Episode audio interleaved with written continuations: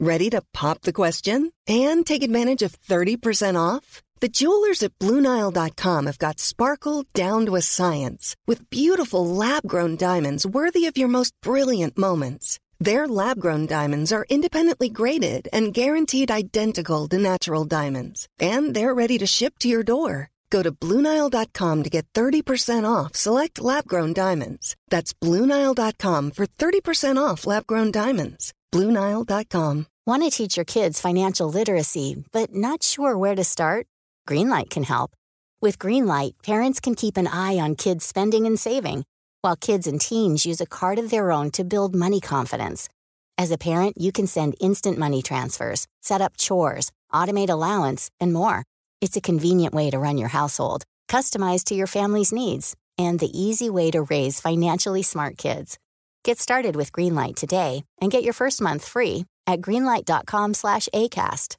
Spring is my favorite time to start a new workout routine. With the weather warming up, it feels easier to get into the rhythm of things. Whether you have 20 minutes or an hour for a Pilates class or outdoor guided walk, Peloton has everything you need to help you get going.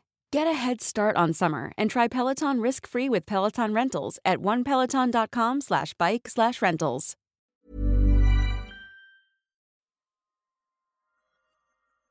Welcome to the Market Maker podcast, hosted by me, Anthony Cheung, where every Friday I talk to a member of the team about what happened in markets this week. From macro themes and single stock news to cryptocurrencies and careers in finance, our aim is simple – to make finance interesting and easy to understand for everyone. So let's get to it. Hello, and welcome to episode 69 of the Market Maker podcast. And in this episode, we've had Apple's developer event earlier this week. And while a lot of people are, are pretty obsessed about augmented reality technology, we're not actually going to talk about the hardware side because not a great deal came to light. We're going to talk about Apple software. Sounds pretty boring, but it's actually could be quite a big deal in the revenue streams for the tech giant. Apple CarPlay and also Apple Finance talking about the whole new buy now, pay later product that they're coming to market with. And then, secondly, we're going to focus on Ray Dalio. Probably seen him peddling his latest book more recently. Um, but again, he's out in force. Why? Because Bridgewater, the firm he's obviously closely linked with, is back in the spotlight, betting on a sell off in corporate bonds this year, uh, underscoring their gloomy view on the trajectory of the global economy for what they see going forward. Uh, but f- before we begin, um, if you're listening to this in audio form on the podcast and not via video, you won't be able to see. But Piers, I'm gonna is that a virtual background? That looks like one of those Zoom preset virtual backgrounds going on there. Where are you? There's no virtual backgrounds here. uh, that they are real palm trees uh, in my background. Thanks very much. Uh, yeah, I, am just so happen to be uh, Palm Beach, Florida. Okay, what is this a Pim- Pimco or is this what's going on here? You meeting uh, who's there now? Bill Gross or who are you hanging with? I'm actually hanging with the Citadel crew. Um, okay. We're, we're out here helping them run their summer intern program, actually. Um, so this is, yeah, it's pretty, I mean, it's pretty cool. It's pretty phenomenal what Citadel put on for their interns. I mean, they, they're, so their main offices are New York and Chicago, but they flat at the start of their 10 week intern program, they, week one is in Florida on the beach. Uh, so they fly about 250 students down to Florida, you know, book out the entire four seasons. And um, there is, tra- so there's training every day, right? Um, and then they, you know, it's like to kick off the um, intern program and it's a lot of networking events, getting to know all the other students. And then they have a lot of inspirational speakers. So, so check this out, you know, so Tuesday, um, headline speaker, uh, Michael Phelps. Um, the, As you do. Yeah. The greatest the, Olympiad of them all. Yes, indeed. uh, so he rocked up just to have a chat, you know.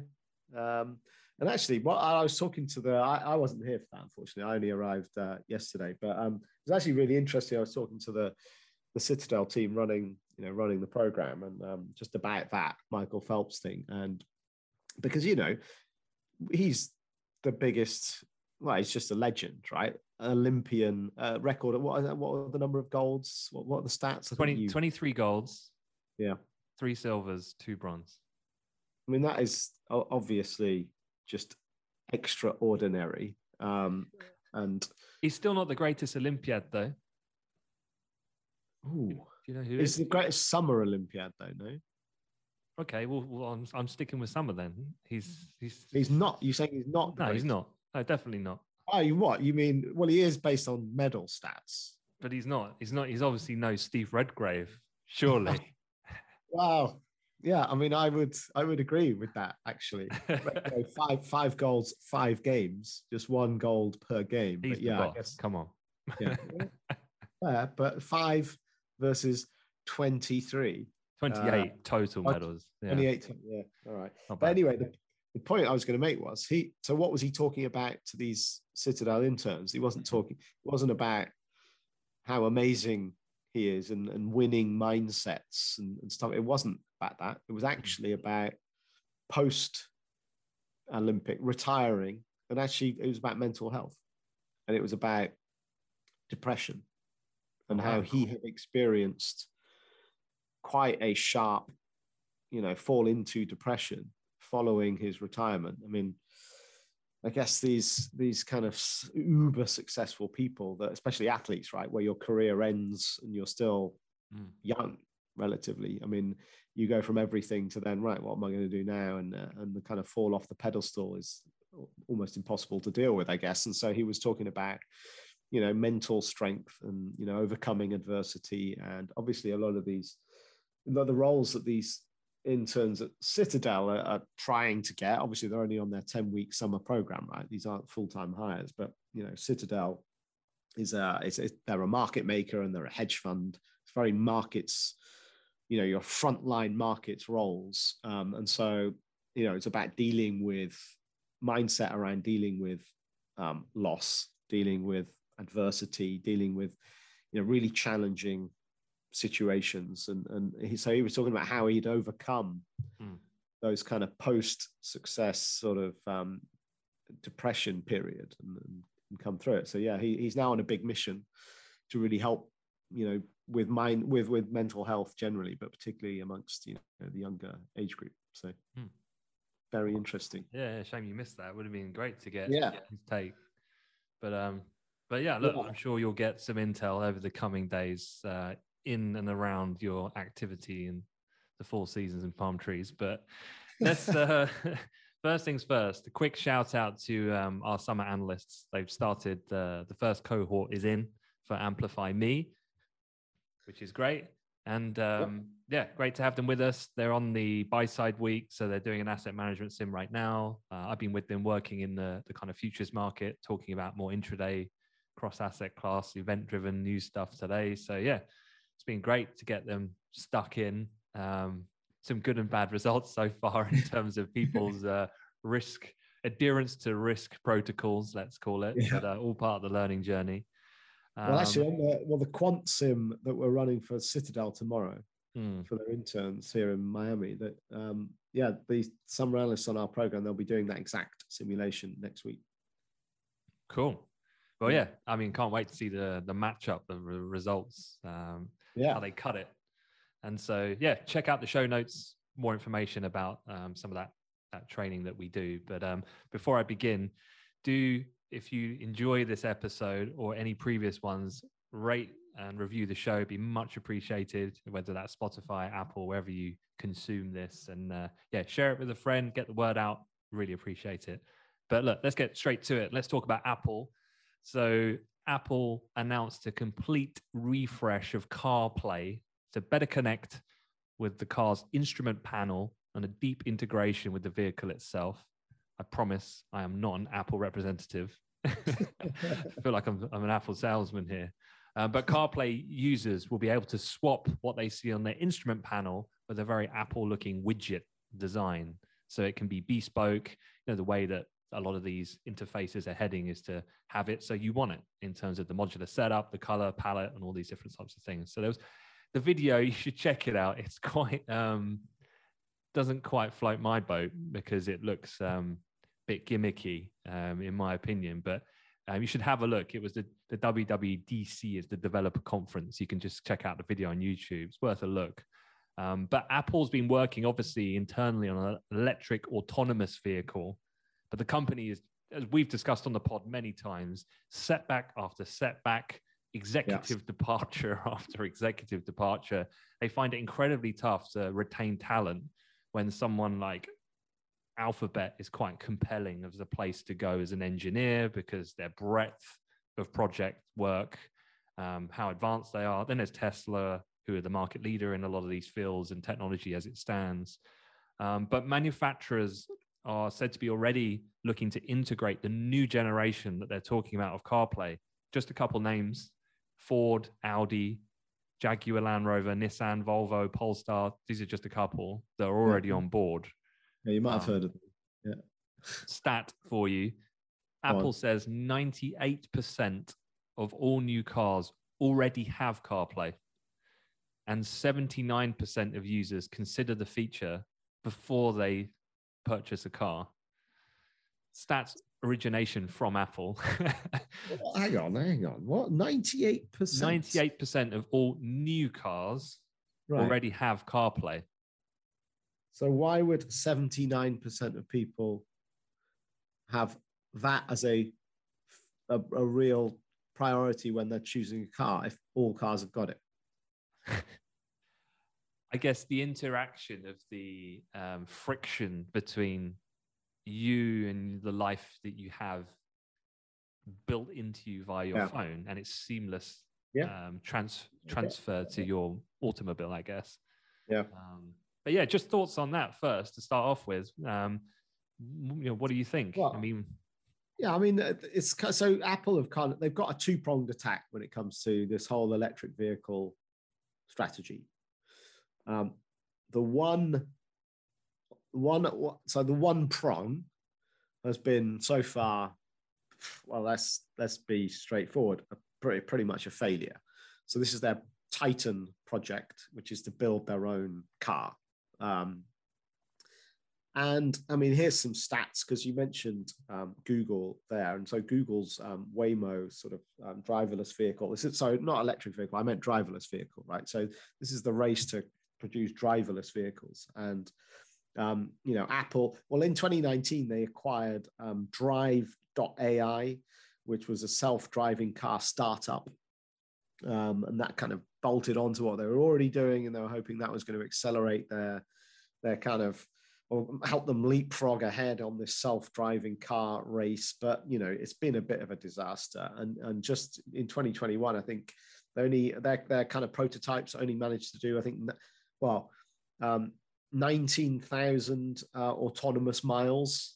So compare that to like Waymo's that they did 630,000 autonomous miles. And so obviously with these kind of new projects, the, the miles under the belt is what you want, right? Because then you're getting data and it's all about that kind of machine learning with more data, you feed that back in and then the algorithm's cleverer and the, you know, the whole automated driving um, bot then becomes a better driver and so on, right? Um, but look, they, for whatever reason, they just haven't really been able to kind of get that going. So their second prong is forget about building an actual car. Um, it's this it's the software that goes into it, and and this you know is almost the exact opposite. This is seemingly incredibly successful, and I think this step they've announced with this update is certainly looking pretty interesting for Apple. Um, what I mean, what I'd say is, I know people are getting quite excited about this. We'll talk about Tesla in a minute, but you've got people saying like this is the this is the end of Tesla um, which I think is a little bit sensationalist.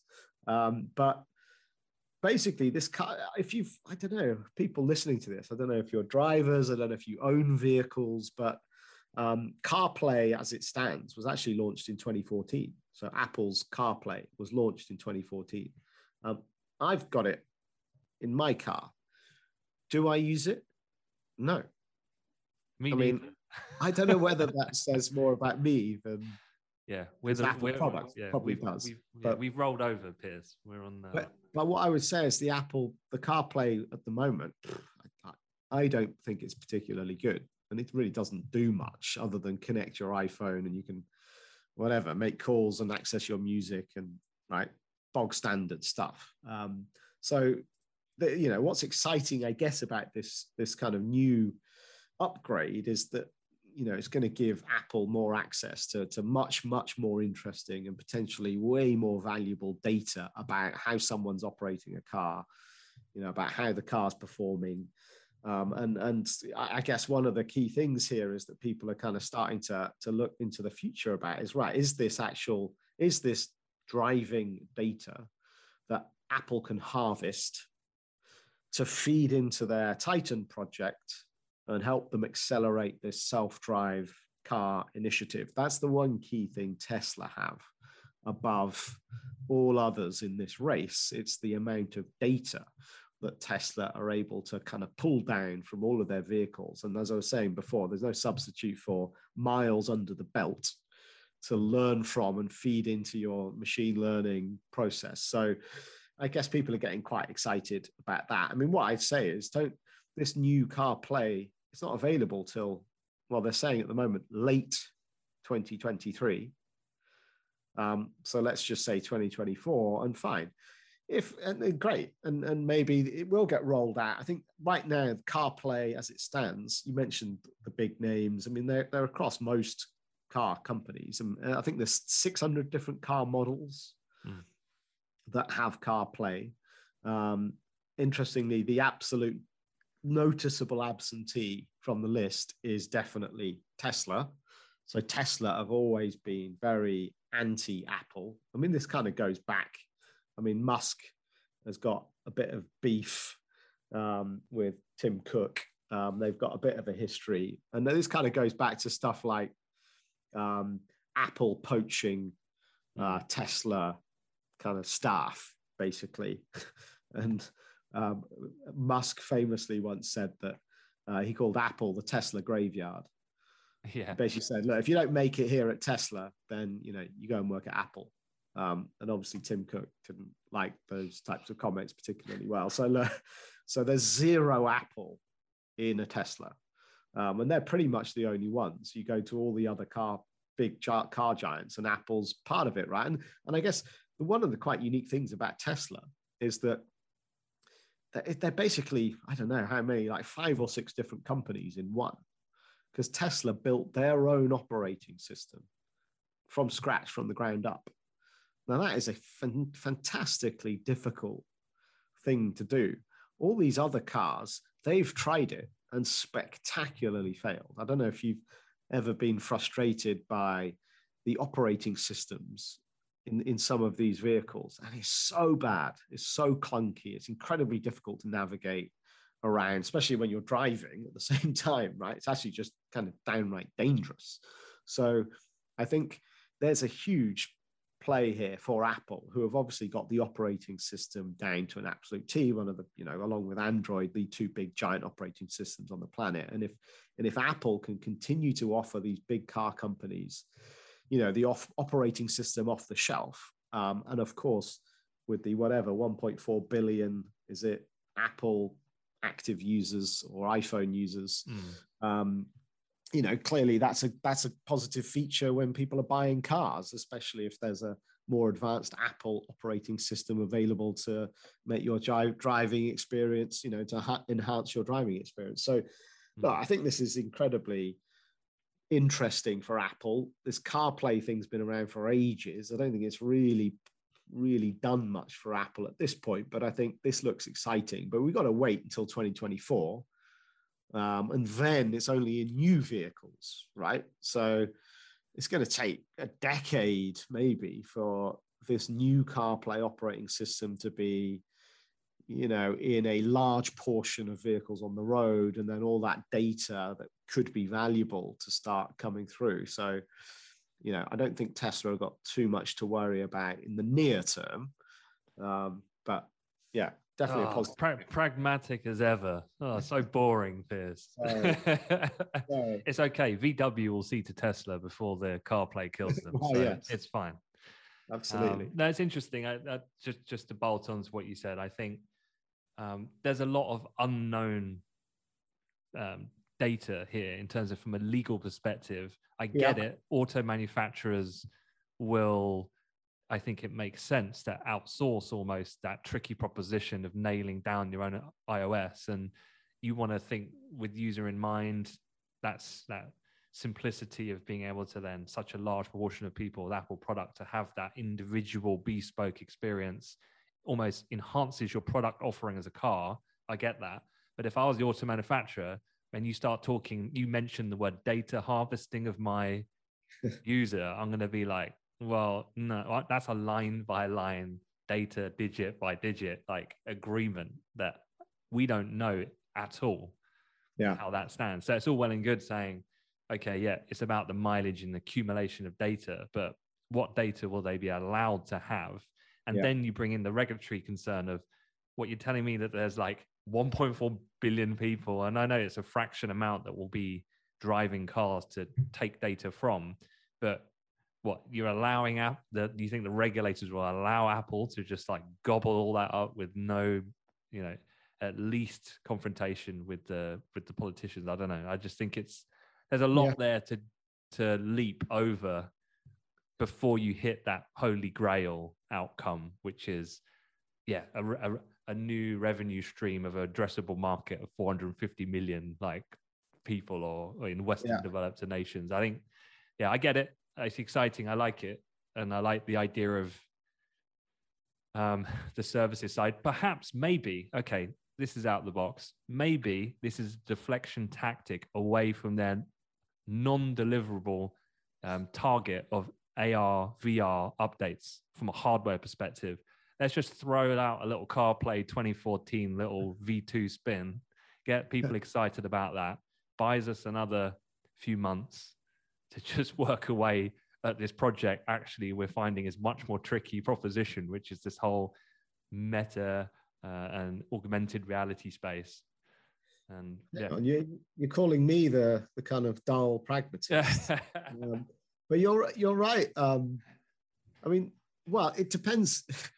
It depends. Apple's so in, in some ways quite diversive in that you've got your Apple Uber fans, Hmm. and it's uh, that Apple can do no wrong.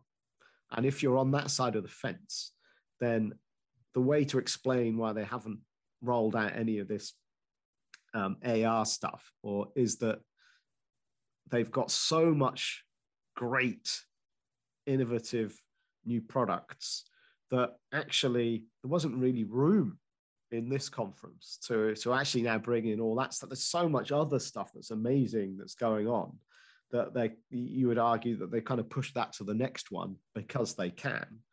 Um, obviously, your your spin on it's on the opposite side of the fence, which I probably I'm I'm with you to be honest. But um, but yeah, you're right. Going back to that data harvesting, of course, it is a conflict of interest for the big automotive vehicles to you know hand Apple um, all this data. So yeah, I mean you're right. It's it's not quite as you know this isn't the sort of highway uh, into the sunset for Apple to kind of just clean up. Um, but one thing, you know, on the well again, it comes back to whether they can get the actual data or not. But you know, stuff like it's not just about driverless vehicles and harvesting data to kind of put into that. It's the other interesting one was like stuff like car insurance.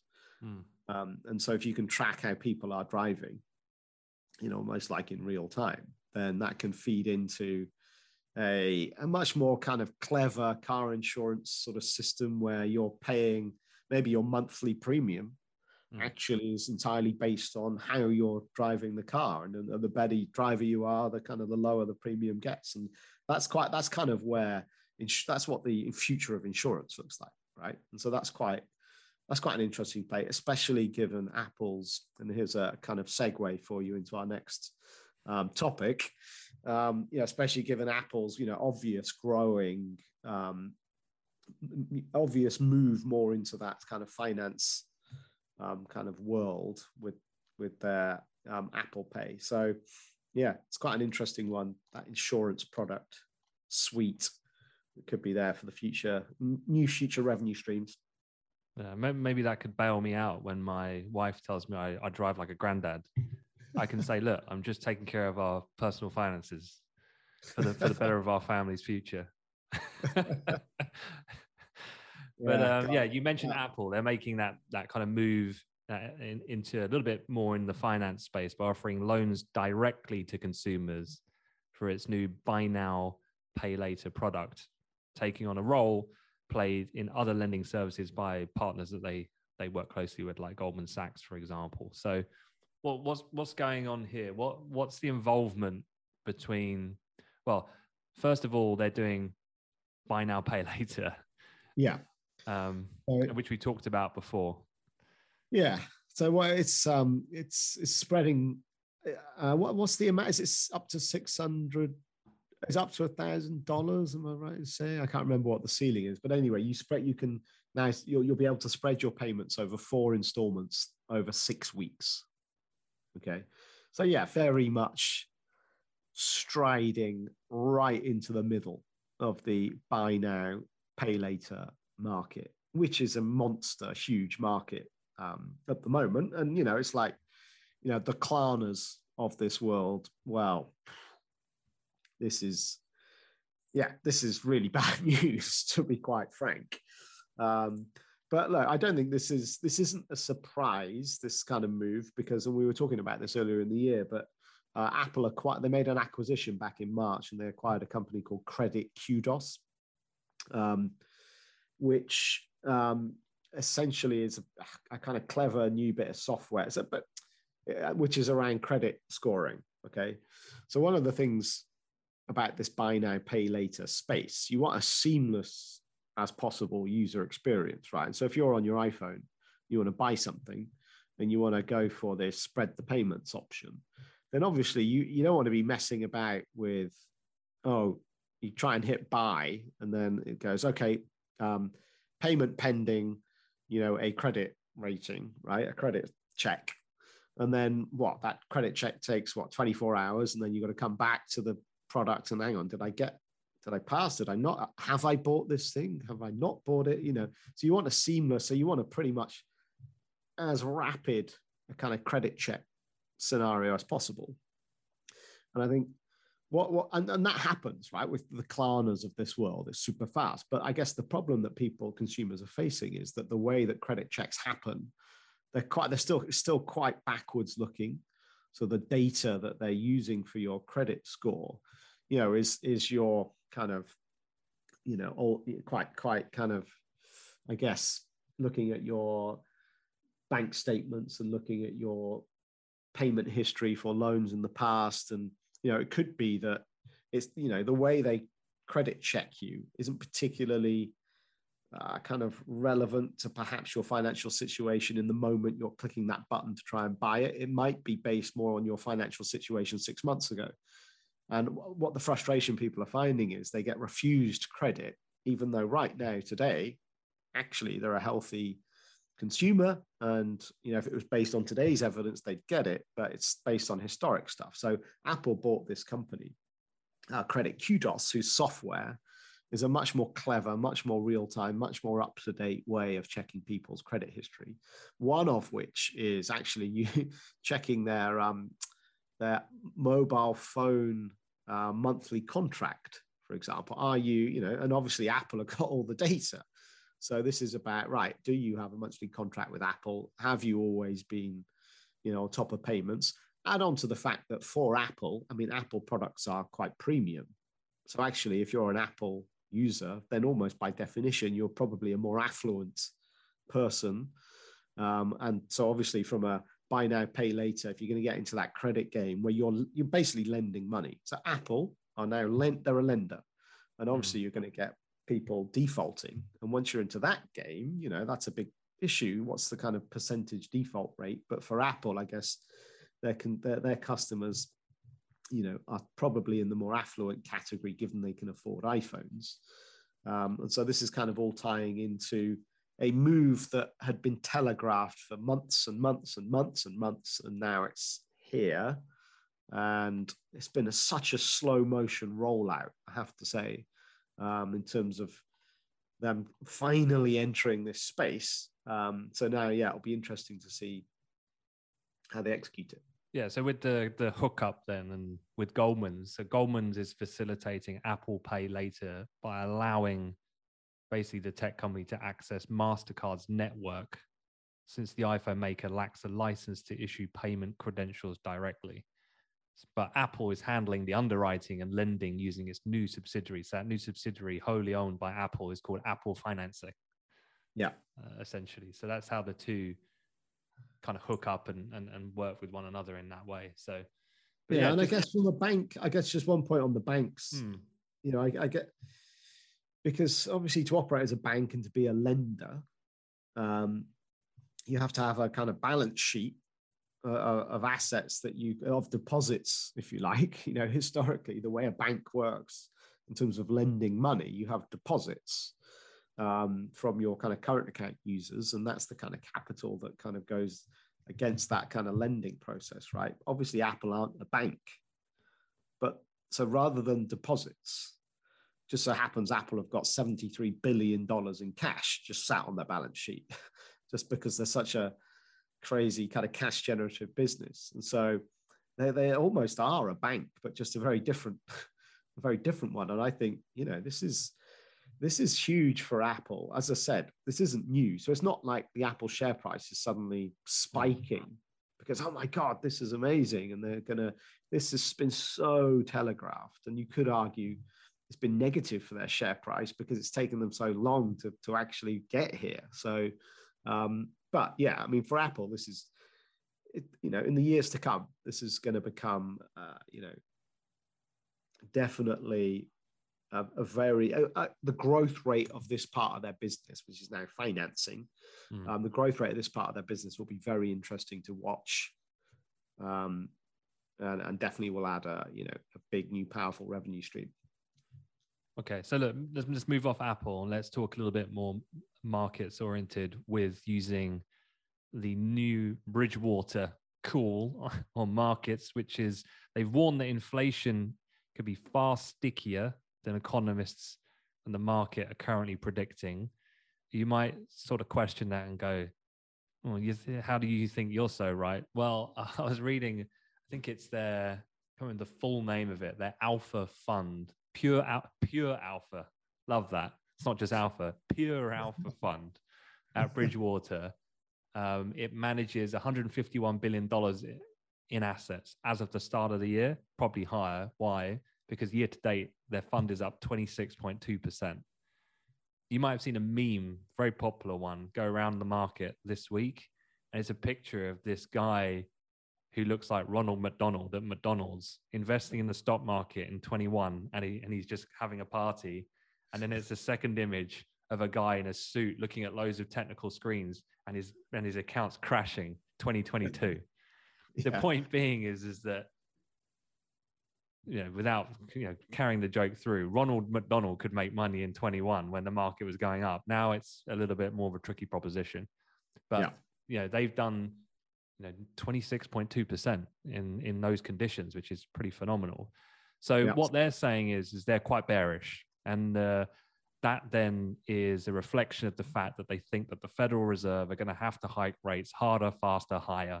I guess in summary and that's going to cause complications. Um, so yeah, just wanted to kind of deconstruct how they kind of pull together a view. Um, what are the sort of signals do you think that they would look at? And that kind of constitutes around timing, I guess, to exercise this view. And then about how do they structure this? How do you, because um, this is something we've been working with the analysts with this week. It's kind of like these aren't just outright positions; they're more complex in their nature of how they try to then minimize risk but optimize the profit potential of that investment strategy. So, yeah, yeah. just going to get a bit of a walkthrough if that's okay. Yeah, I mean, so this, so Ray Dalio, who's Bridgewater chief, um, is one of you probably, I mean, obviously hugely successful, hugely over the decades, one of the most successful investors of all time. Um, But certainly in recent years, you know, he's been very much about the big, you know, debt cycles, right? The boom and bust, kind of massive debt cycles and the rise and fall of superpowers. You know, this is his his book on on debt cycles that he's been kind of masterminding and, and peddling. I mean, most of his time spent selling books these days, it appears. But you know, the point is that he's been, I guess, predicting what's happening. He's been predicting it for years. And I think, and to be fair to him, he wasn't like saying, it's not that in 2019 he was saying, right, in 2020 and in 2021, all the stuff I'm pre- predicting is going to happen. He didn't say that. He said, look, these are ultra long cycles. It's incredibly hard to pinpoint the precise timing. But of course, then COVID happened, which was obviously completely out of left field. And this was the catalyst for him saying, well, actually, what tends to happen at the end of these massive cycles is there's a major uh, shock event. Mm. And then that triggers everything into motion when we transition and have this big downturn. And, and he, you know, was definitely saying COVID appears to be probably the big event that might well accelerate this. So bearing in mind he's been of that persuasion for quite a while in terms of looking for when is the correction going to start and, and he thinks it's going to be more than a correction so the fact they've outperformed this year is definitely of no surprise they probably underperformed last year by the way um, because they were probably more bearish and markets obviously did incredibly well last year so now their bearish view is coming through and it's looking incredibly positive when you're comparing their performance against everyone else's. What's interesting though is now we here we are in the summer of 2022, and you're actually starting to get some notable investors, some banks actually starting to come out and say, well, maybe, maybe we're past the worst, you know, and starting, you know, and, and you can point towards stuff like the Fed, you know, rate hike expectations that were uber hawkish a few months back have calmed down a little bit. Um, and, you know, there's not going to be 75 basis point rate hikes or anything ridiculous like that. And so, um, and, and, with that, you're getting some analysts go, well, actually, maybe we're, maybe this is the bottom. And maybe the second half of the year could be a recovery for stock markets. And remember, stock markets are always, they're lead indicators, they're forward looking.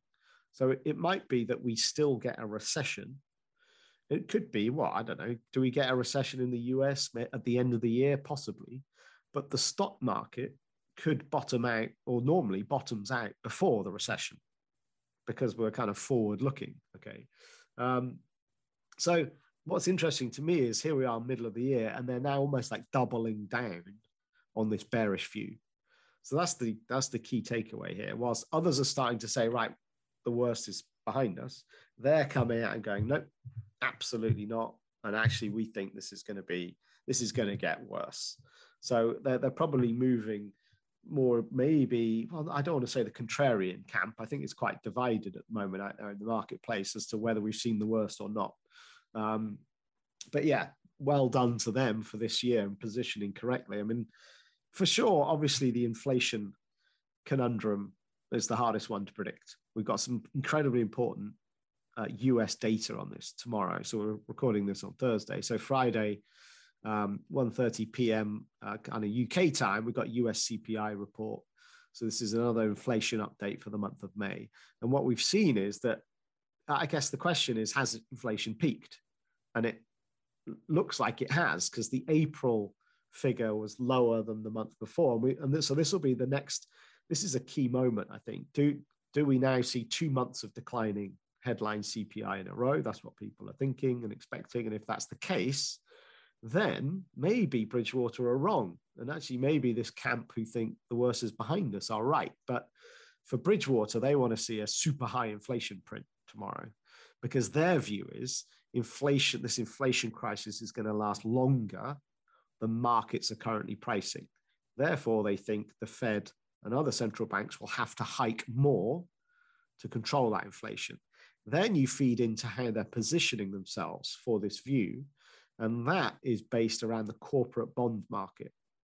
Because in the end, if they're right, and interest rates have to go up really quickly, much higher than markets are currently pricing, then if you're a borrower and if your balance sheet or if you're and, well, and if you're a borrower and you hit a recession, and rates are suddenly jumping higher, well, that's a recipe for disaster, right? That's a recipe for companies literally going to the wall and going bankrupt.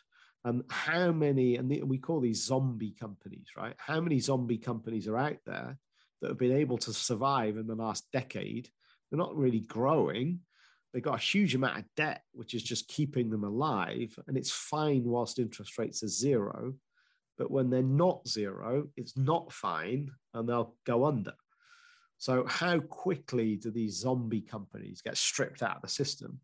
And Bridgewater think is going to be a rapid and very painful um, scenario of sharply higher rates. And so they're in the corporate bond market space. And, and look, there's, they haven't expressed exactly how they've set up this trade, but mm.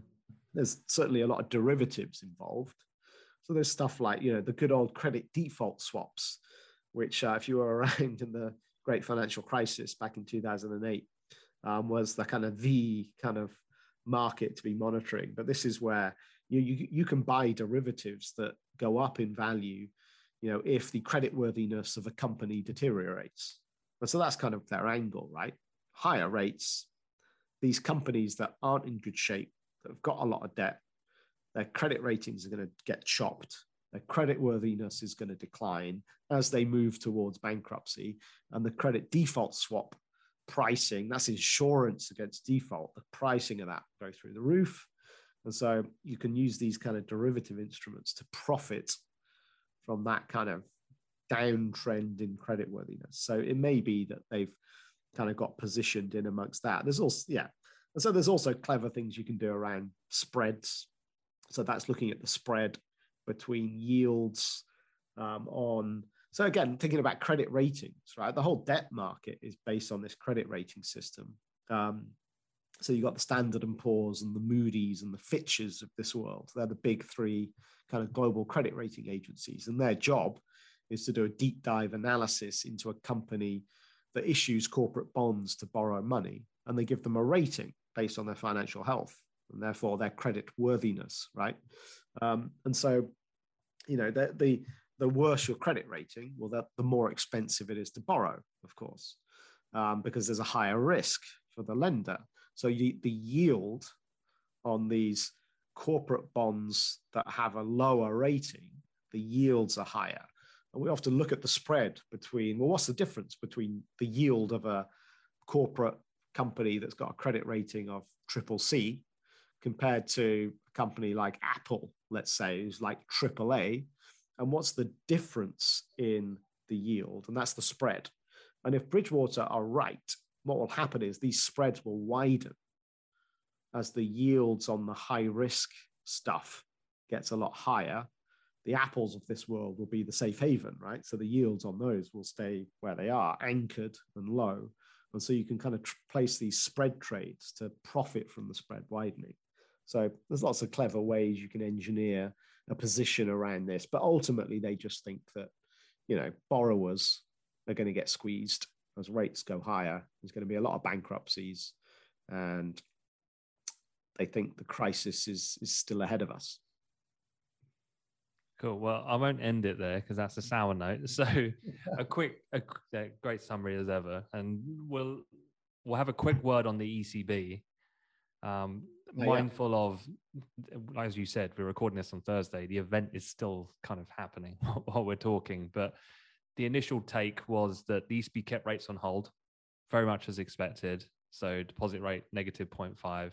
But they said they intend to raise the interest rate by 25 basis points at its July meeting, and they'll expect to raise again in September. The kicker at the beginning in a statement was, quote, if in the medium term inflation outlook persists or deteriorates a large increment it will be appropriate at the September meeting to potentially, they're talking about essentially going bigger. Yeah. Um, the euro actually rallied um, in the initial statement. However, um, well, to finish that part off, it was accompanied by their latest projections. So every alternate meeting, uh, they release them kind of in a similar fashion to the to the Fed. So every calendar quarter, and the end of year inflation target they bumped up. It's now tracking at six point eight percent Last time in March when they issued these, it was at 5.1%. Um, they've lifted 2023, 2024 growth. They've downgraded to 2.8% from 3.7%. Um, so they were your forecast. But actually, now when you look at it, the, the Euros yeah. reversed that move and some. Um, so the one thing I always find with Christine Lagarde is traders just seem to have it so locked in their head that whatever she says, yeah, it's like uh, she's she's tries to claw away at reinstilling like some degree of credibility. But I don't know if it's because people didn't see her as a credible actor in the first instance, given she's had a little bit of a a bumpy political history before taking this this yeah. seat at the helm of the ECB. It's almost like people have started with a in the investment community, I mean, with a yeah. negative psyche in how they view her communication. Yeah. And therefore that always it seems like a bit of a reoccurring theme whenever there's an ECB press conference. I definitely um, think you're right. The, and it's like unfair on her, I I would probably say. And but yeah, you're right. There's this kind of unspoken just uncertainty and unease about mm. her and her ability to.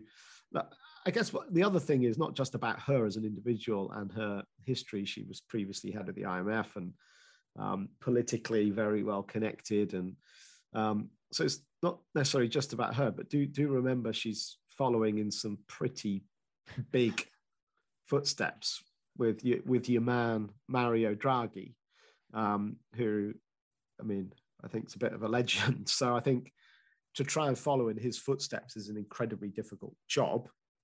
Um, but yeah, I, I, do think there's still a little bit of a trust issue between markets and Lagarde. Um, but yeah, I mean, look, the euro's selling off now. I mean, it's that new lows for the day, but it's not a massive move. I mean, we're just testing the low from yesterday right now. I'm just looking at the chart, but um, so so really, um, you know, the euro dollar. You know, thinking, looking over the last well, obviously this year has dropped off massively, um, but we have bounced over the last month.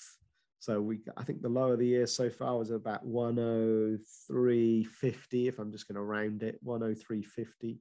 Um, and we traded up. We, have been trading around the 107 handle for the last couple of weeks. We're still in the tight little range, even though there's been a lot of volatility today. The size of the range today is not particularly large at this point. Um, so we're still in that consolidation range after that little bounce that we've seen in the last couple of weeks. So look, I think this is just quite a noisy intraday market reaction to a kind of uh, an event that's pretty much as expected. Um, I don't think there's too much of a surprise. I know they, I know they said we may go larger if inflation warrants. Well, of course they will, and um, you know, we talked about that last week. I think they should go larger if inflation warrants because the Fed's going larger. So, you know, that's your door to trying to raise rates at a higher clip. And I said that, you know, in some ways, being the pessimist again, you know, the higher you can raise rates now, the more you can cut when the recession comes, right? But so I don't think this t- this is kind of a lot of intraday volatility around this event, but in the end, I don't think too much has changed um, in terms of the medium term outlook for the European economy or the euro's value um, along with that. All right. Well, look, we'll, we'll wrap it up there. And um, don't forget to, to check out the show notes. I'll also put the link to our daily newsletter because there's been lots of other things that have gone on this week, which obviously we don't have time to cover everything, like Boris Johnson surviving uh, his no confidence vote. Um, he's going to potentially rewrite legislation overriding the Brexit bill. There's Russian still forceful um, activity happening in Donbass in Ukraine. There's Elon Musk flip flopping. Now he's employing more people after he said cutting 10%. He's now, Twitter are now giving him access to the data he's requested. Now he's gone a bit quiet. So, yeah, there's a whole ton of stuff that's um, super interesting. So, we cover that all in the daily newsletter, myself and the team. So, you know, obviously free to subscribe to, check it out. Um, I'll put it in the, the show notes. And yeah, thank you, Piers, and uh, enjoy Palm Beach. Yeah, I'm just gonna just gonna trot down for a swim in the ocean. See you later. Thanks, Piers. See you later.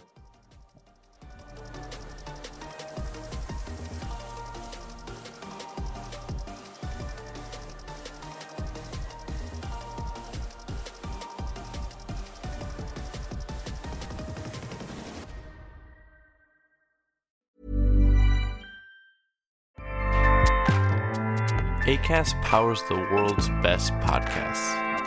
Here's a show that we recommend.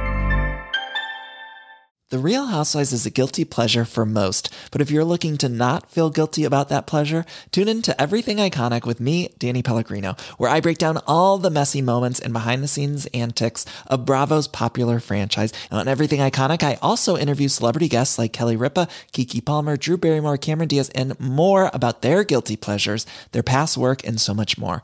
So if you're pop culture obsessed and find yourself watching way too much reality TV like me, tune in to Everything Iconic with Danny Pellegrino wherever you listen to podcasts.